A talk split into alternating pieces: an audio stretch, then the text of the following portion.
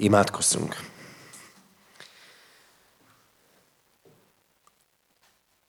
Urunk Istenünk, köszönjük, hogy Te nem csak a kezdeteknél vagy ott, hanem útközben is. Hogy így volt ez életünk minden napján.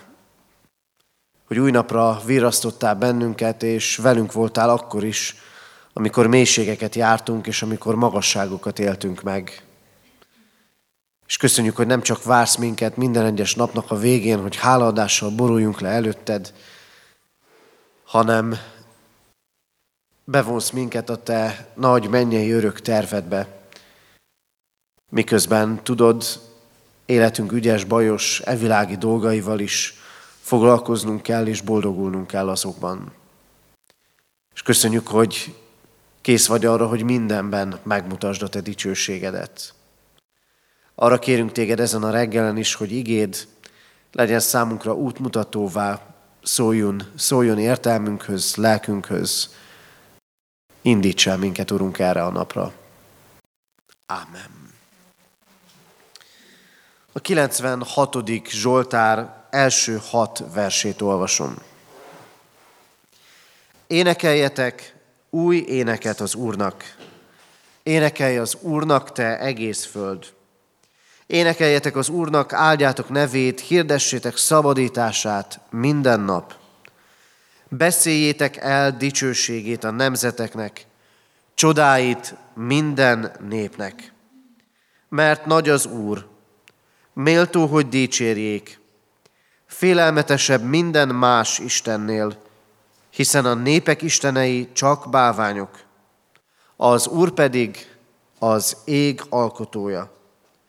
Fenség és méltóság jár előtte, erő és ékesség van szentélyében. Énekeljetek az Úrnak új éneket. Kezdődik a 96. Zsoltár, mondhatnám azt is, biztos ez így Kántor úrnak is jól hangozna, hogy ezért minden nap új éneket kellene megtanulnunk, és ez is jó dolog lenne, de talán még inkább arra hív minket ez a Zsoltár, hogy úgy újjunk meg abban, ahogy az Isten dicsőségére éljük az életünket. Engem azt gondolkodtatott el a Zsoltár olvasásakor, hogy mi történhetett, amikor a Zsoltáros leírta ezeket a szavakat. Milyen túlcsorduló öröm volt benne. Milyen hálaadás, öröm, újongás, hála, és mindez miért? Aztán a következő gondolatom az volt, hogy ezzel együtt is, a hálával, az örömmel együtt, ez a Zsoltár tele van felszólításokkal. Énekeljetek, hirdessétek, beszéljétek. Lehet egész nap énekelni az Istennek. Lehet egész nap hirdetni az ő nagyságát egész nap beszélni róla. Akkor, amikor ma úgy érezzük, és úgy tapasztaljuk, meg látjuk, és ebben valahol mi is ludasak vagyunk, hogy nem énekeljük, nem hirdetjük, és nem beszéljük az Isten nagy tetteit. Azt kell meglátnunk-e Zsoltáron keresztül, hogy nem lehet dicsőíteni úgy az Istent, hogy előtte nem éljük át szabadítását, és nem tapasztaljuk az ő erejét. Gondoljatok evangéliumi történetekre is. A meggyógyított bénára, aki nem marad az ágyon, hanem fel kell, ugrál, hálát ad. Gondoljunk arra a Krisztus által megszabadított emberre, akinek azt mondja az Úr, nem mond el senkinek. De ő nem tudja magában tartani mert az Úr belépése azoknak az embereknek az életébe ennyire világos, ennyire erőteljes volt. Dicsőíteni azt tudja az Istent, aki tapasztalja erejét és hatalmát, szabadító hatalmát. Miből kell, hogy megszabadítson az Isten? Betegségből, lelki terhekből, bűnökből, ügyes-bajos ügyeink, keszek uszaságából, önmagunk falaiból, és ki éli meg az Isten szabadítását? Az, aki kér tőle.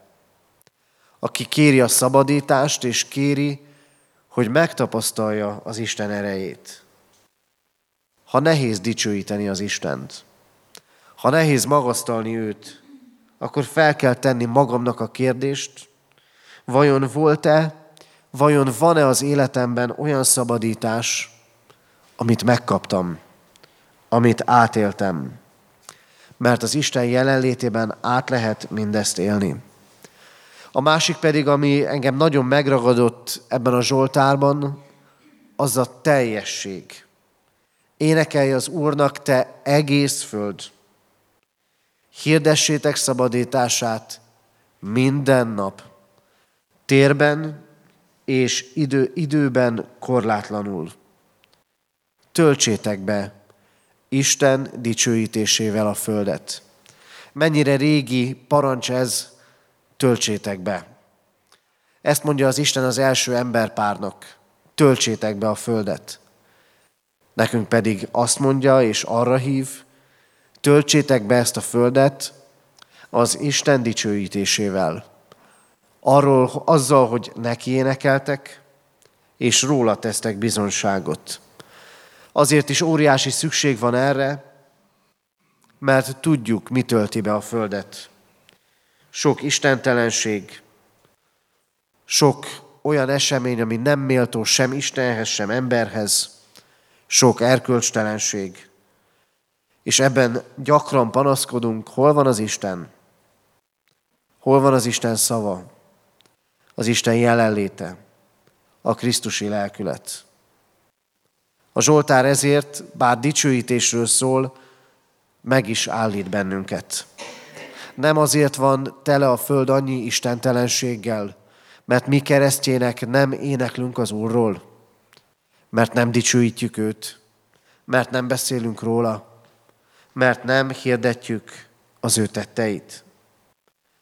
Az Úr szabadító, az Úr erősség. Ezt mondja a Zsoltáros.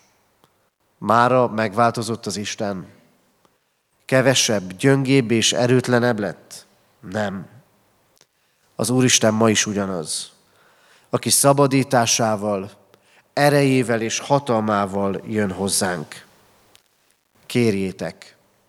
Kérjük, hogy megtapasztalhassuk erejét, hogy a Zsoltárnak a dicsőítése való felhívása ne kényszer, hanem belülről kiáradó öröm lehessen. Énekeljetek, beszéljétek az Isten dolgait, hirdessétek nagyságát, álljunk be mi is az Istent dicsőítők táborába. Így legyen. Amen.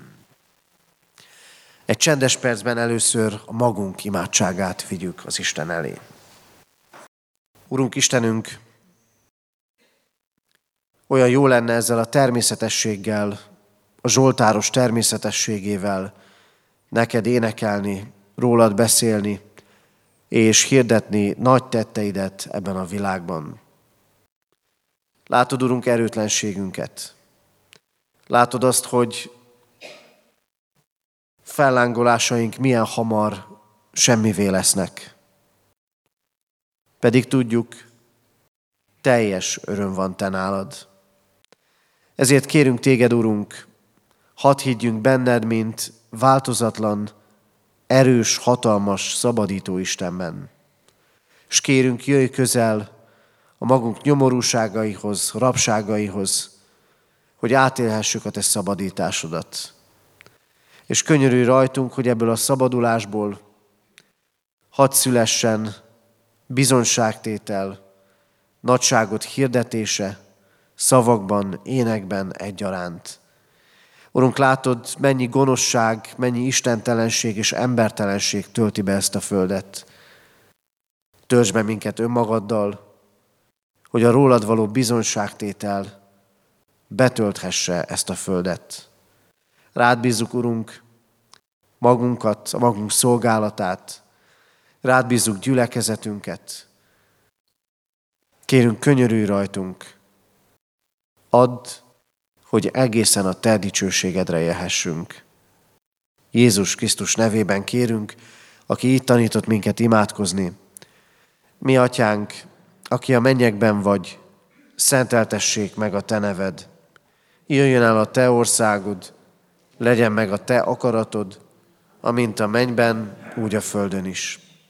Mindennapi kenyerünket add meg nékünk ma, és bocsásd meg védkeinket, miképpen mi is megbocsátunk az ellenünk védkezőknek.